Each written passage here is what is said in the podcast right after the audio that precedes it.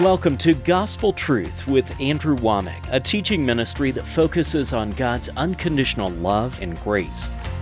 Jesus forgave us of all sin, past, present, and even future sin. Andrew brought good news to me. I could understand the Bible more the way he taught it. Jesus forgave you one time, and that's for everything. And now, here's Andrew. Welcome to our Tuesday's broadcast of the Gospel Truth. Today I'm continuing to teach a series that I started a week ago yesterday. This is my second week of teaching on the Discover the Keys to Staying Full of God. The title might be a little misleading, but I promise you this is a powerful teaching. And this is something that has just, it's a, it's a part of me. It's something that I live, try and live by every single day of my life. And I really believe it's a missing ingredient in most people's lives. I've been taking this teaching from Romans chapter one, verse twenty-one, where it's describing progressive steps that people take away from God and therefore away from what He has done in their life. The revelation, the love, the joy, the peace, whatever He's done in their life. It's never God that cuts off the faucet and stops the flow of His love and blessings towards us. It's always us that cut off the flow. And sometimes we do it completely unintentional, but this is what Romans chapter one and verse twenty-one is talking about. So that's the verse that I've been teaching from. Let me just get back over there and read this one more time. It says, "Because that when they knew God, they glorified Him not as God, neither were thankful, but became vain in their imaginations, and their foolish heart was darkened." And so last week, I spent the whole week talking about what does it mean to glorify God? It means to value, to prize, to put worth, importance upon God and upon what He's done in your life. Or another way of saying this, in Romans chapter eleven, verse thirteen, Paul used this exact same Greek word, but there it was translated magnify.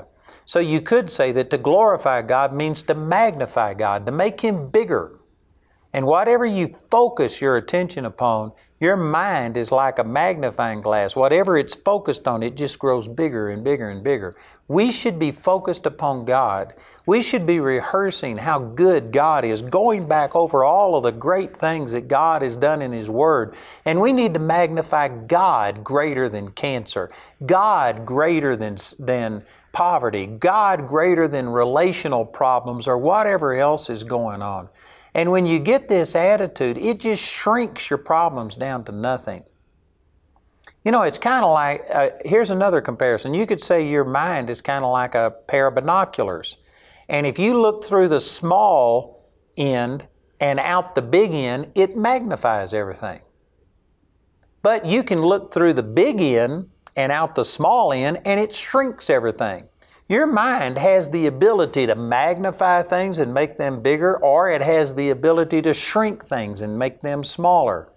And the way you do that is by what you are focused on, what you are occupied with, is what becomes bigger in your life.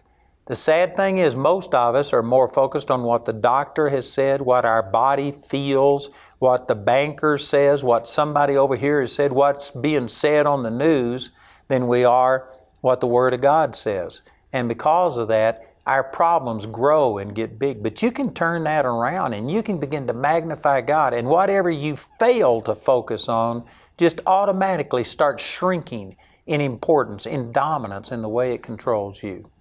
You know, I've got an entire teaching on that entitled Hardness of Heart that would go into more detail. But that is absolutely true. And then it says you have to be thankful unto God. And I use Psalms chapter sixty-nine, verse thirty that says, "I will praise the name of God with a song and will magnify Him with thanksgiving."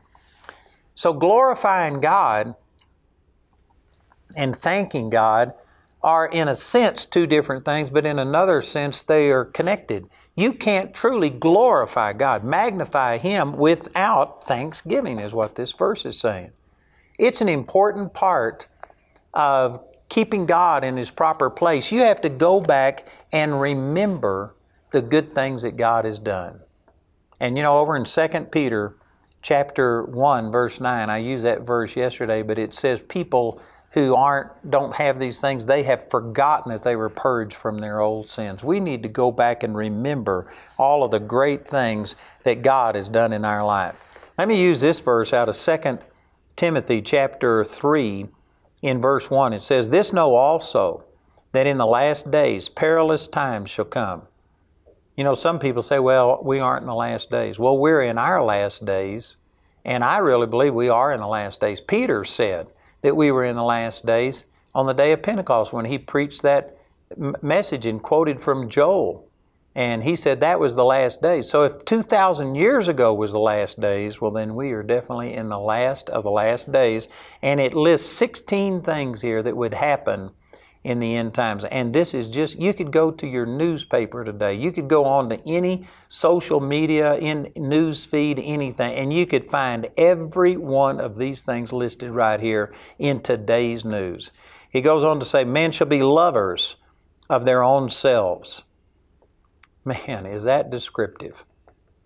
Most people are all wrapped up in themselves and they make a very small package. You know, in previous generations, I think that there was a, more of a willingness to sacrifice for the sake of your children, your posterity, and stuff than there is today. I've been studying a lot on the Revolution, the Civil War. People gave their lives, they sacrificed their fortunes, their fame, their honor, and everything for us. Today, most people are so wrapped up in themselves, they wouldn't do much for anybody else. You know, we talk about the greatest generation that, man, people laid down their lives during World War Two. There's, we got a lot of people today that uh, it would be hard-pressed to find the numbers of people who would lay down their life so that somebody else could live. This, the very first thing right here, we could spend a lot of time on that, but today people are lovers of their own selves above anybody and everybody else. The next thing it says is covetous. Boy, this is so rampant. This is epidemic proportions. It says in Colossians chapter three, verse five, that covetousness is idolatry. Most people today would not think that they're idol worshipers. They don't have a statue that they bow down to. They don't burn incense to some figure, but they are covetous to the max. You know, most people, if you were to win the lottery, instead of thinking about, man, how you could give or something, you would just go spend it all. If, you know, it wouldn't matter how much money you won in the lottery, you would leverage it and you would live above your needs. You'd still have debt, and in a short period of time, you'd be broke again. I think I've seen statistics that eighty percent of people who've won the lottery are worse off within ten years than they were before they won. And it's because covetousness. They just live beyond their means. Man, that is rampant today. The next thing it lists is boasters. You know, when I was a kid, I guess people really weren't that much different than they are today, but at least they, they had a semblance of trying to act humble. But then Muhammad Ali comes along. I am the greatest. And I remember when he started saying that, it was like, how could a person say that? You aren't supposed to say that about yourself. But he started proclaiming he's the greatest, and things have changed to where now, I mean, people promote themselves shamelessly all of the time. It's unusual to find somebody who will actually be humble and give credit to somebody else. They are boasters, proud. That goes right along with what I was just saying. Most people are proudful, prideful. Some people don't recognize it because they think pride is only arrogance. They only see one extreme of it, but self-centeredness, timidness, shyness is extreme pride. You're just all about you. You know, the word pride, P R I D E. The middle letter is I. Pride at its core is just all about you, all focused on yourself. And it says in Proverbs chapter thirteen, verse ten, only by pride comes contention.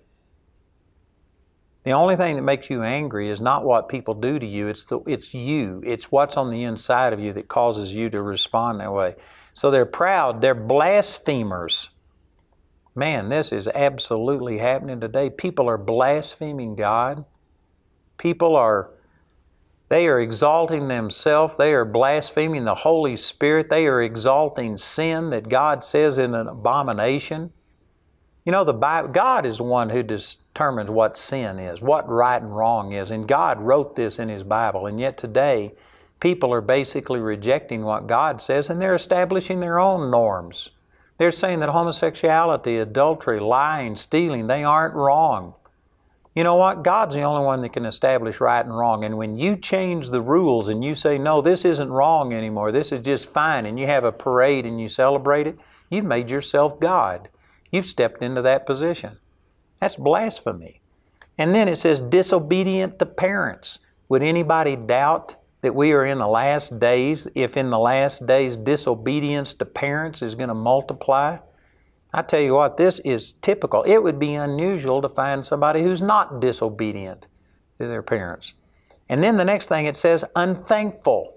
This is what I was working towards this whole time. Right in the list of all of these things, it puts unthankfulness in there next to blasphemers, disobedient to parents. The next thing it says is unholy, without natural affection, which is talking about love of family members, such as a woman who aborts her own child, who kills her child, and even today, if they are born alive, they just throw them over there and let them die, a perfectly healthy child, and that's without natural affection. That is a sign of the end times. It says truce breakers. Man, you know, today, contracts don't mean much if you have a good lawyer. People will break their, their, uh, commitments, they'll break these contracts. We've had presidents that says it all depends on what the definition of is is. Parsing words, lying out one side of their mouth. Man, this is a sign of the end times. False accusers. Man, we've seen this in the Brent, Brett Kavanaugh confirmation hearing, people accusing them that you are guilty until proven innocent, and on and on and on you could go. Man, this is just rampant today. Incontinent, which means that you can't control your emotions. Today we've changed this word to where incontinency is basically about not controlling your bowels, but in the Bible days it's talking about that you can't control your emotions. And with most people, the emotions are totally, totally out of control. The next thing it says, fierce. Man, it, all you have to do is go look on social media and see the way, some of the things that people are saying in their anger and their wrath, these protests and stuff. Fierce, despisers of those that are good. Man, it, you know, when I was a kid, we wouldn't have thought that this was even possible. Of course there were people who didn't agree with people who were good, but they didn't openly attack them. Today, if you are living a godly life, if you are straight, if you aren't uh, if you aren't living in sin, you are the evil person. You're the bigot. And, you know, it's exactly like it says in Isaiah chapter uh, five, verse twenty, where it says they'll call evil good and good evil, sweet, bitter, and bitter sweet. And they've just reversed everything to where if you are living a godly life, then you're the weird one. This is what it's saying. They'll despise those that are good. It's one thing not to be good, not to do good, but then to despise those who are. That is a relatively new thing that's going on in our society. Traitors, heady, high-minded, lovers of pleasure more than lovers of God. Boy, would anybody doubt that that's where we are.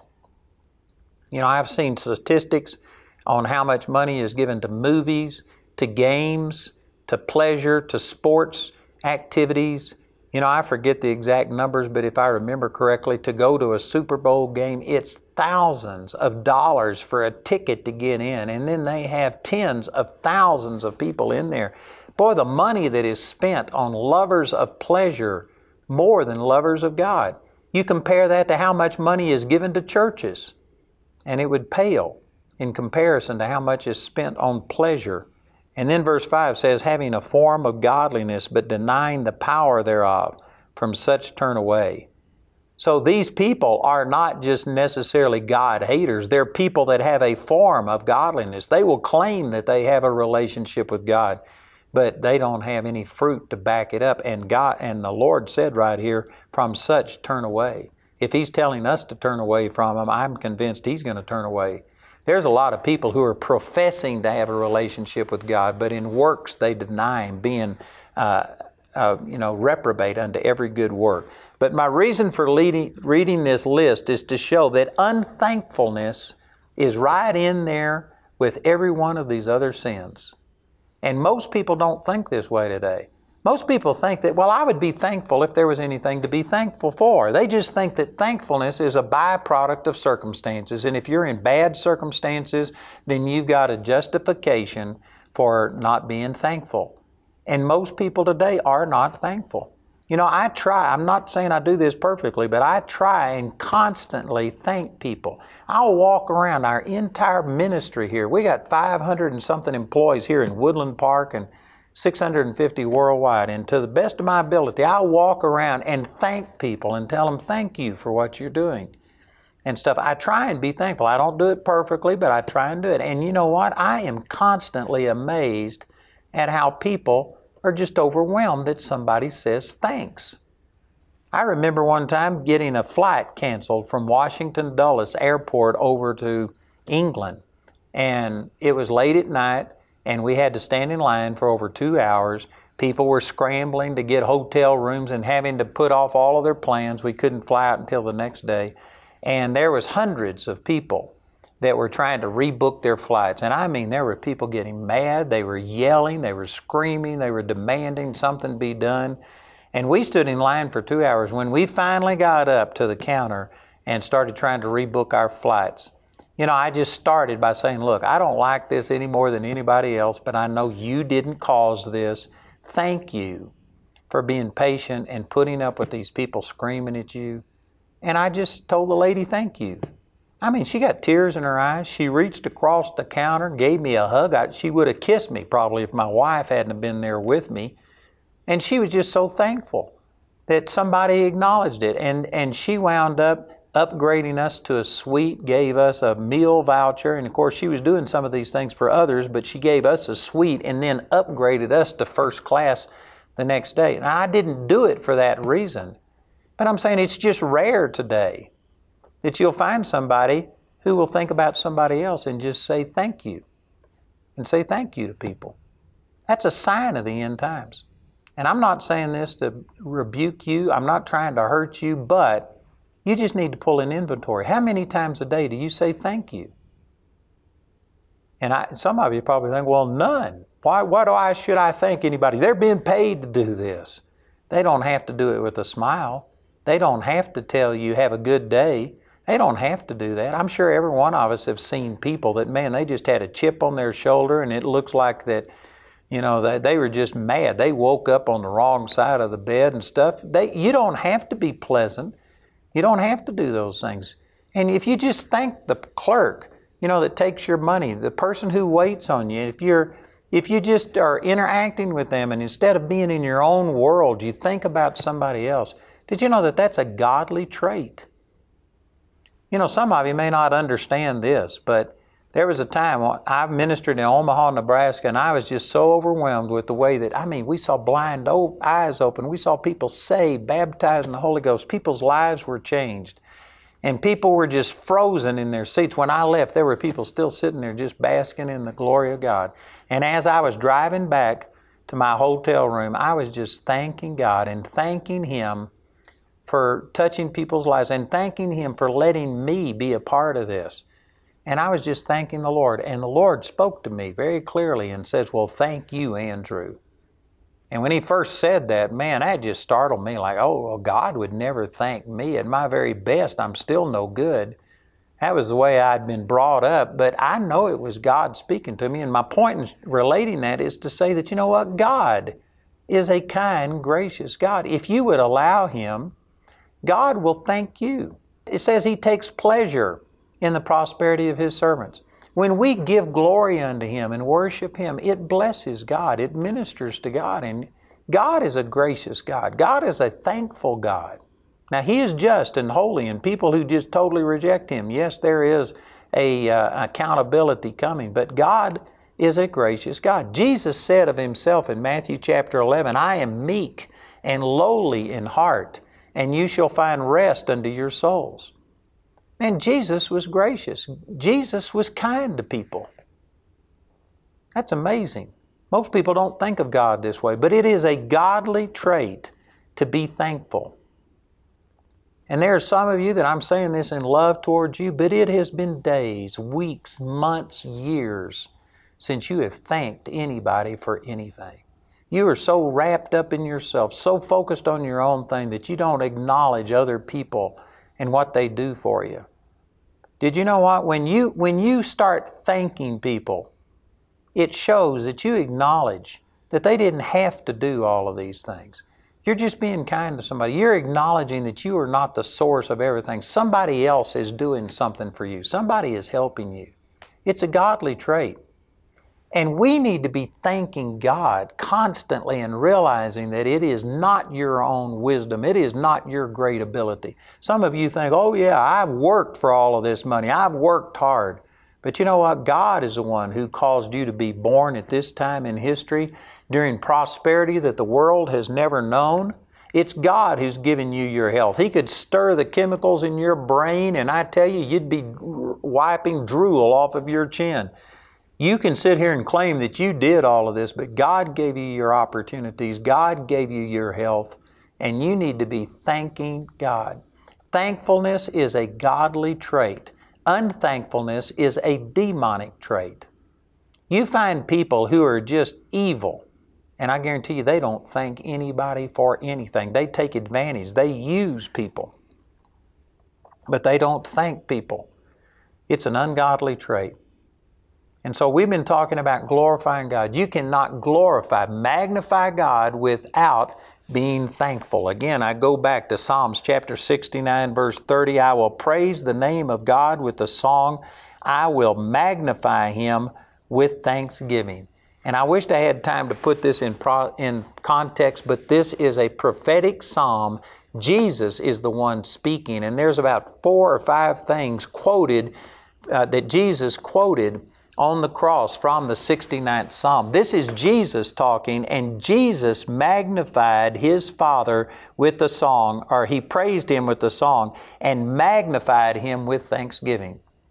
Jesus thanked God. Like, for instance, when He was walking into Jerusalem, He says, I thank You, Father, that You have hid these things from the wise and prudent and have revealed them unto babes. And He thanked God openly. He said that when we pray, we start by saying, Our Father, which art in heaven, hallowed be Thy name. You start by glorifying God, magnifying God, and you end with, For Thine is the kingdom, the power, and the glory forever. Jesus was a grateful, thankful person.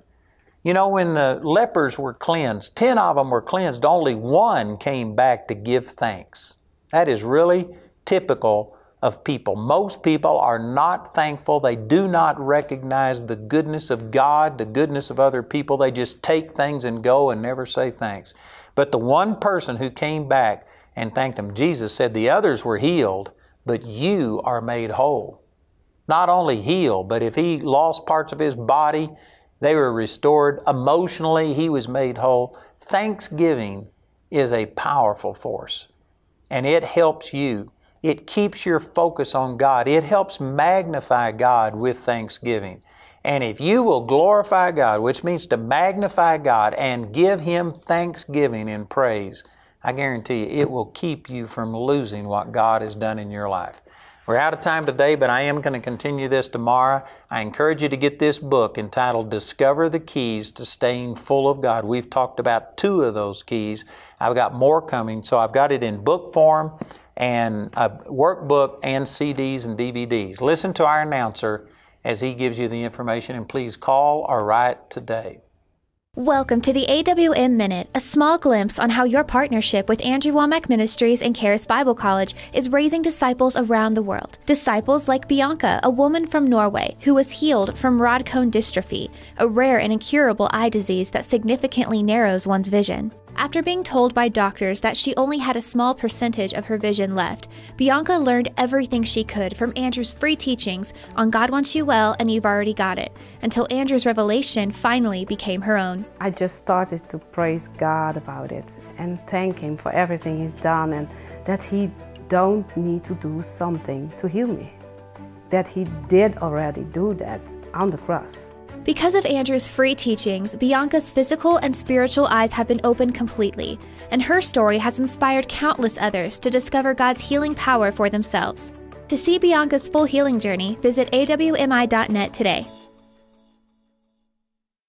Thank you for joining us on today's broadcast of the Gospel Truth, and a very heartfelt thank you to all who sow into Andrew Womack Ministries.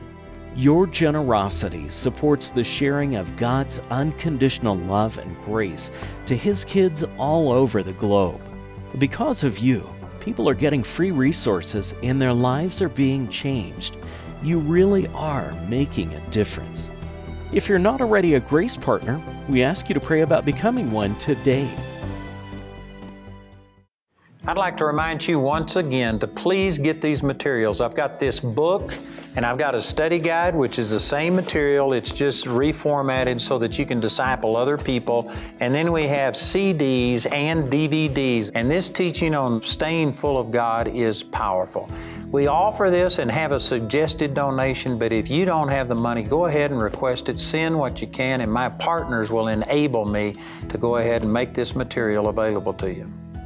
Andrew's complete series titled Discover the Keys to Staying Full of God is available in either a C D album or in a D V D album made from our daily television broadcast. This teaching is also available in book form, or you can get it in a companion study guide, which will deepen your personal understanding and is perfect for Bible studies, home groups, and Sunday schools. Each of these valuable resources is available for a gift of any amount. Or if you prefer, these products are available as part of the Discover the Keys package. This package includes the book, the companion study guide, and your choice of either the C D or D V D album. This package has a catalog value of eighty dollars, but you can receive all of these valuable resources today for a gift of fifty-five dollars. Go to A W M I dot net to see all the ways you can get this teaching. The individual topic highlighted on today's broadcast is available as an audio C D for a gift of any amount when you write or call. We encourage everyone to give because there's a blessing in giving, but if you're simply unable to afford it, Andrew and his partners will provide today's teaching free of charge. You can become a Grace Partner or order resources through our website at A W M I dot net. While there, you can discover more product details and download additional free resources. Or call our helpline Monday through Friday from four thirty a m to nine thirty p m Mountain Time at seven one nine, six three five, eleven eleven. To write us, use the address on your screen. We appreciate your generosity and hope to hear from you today.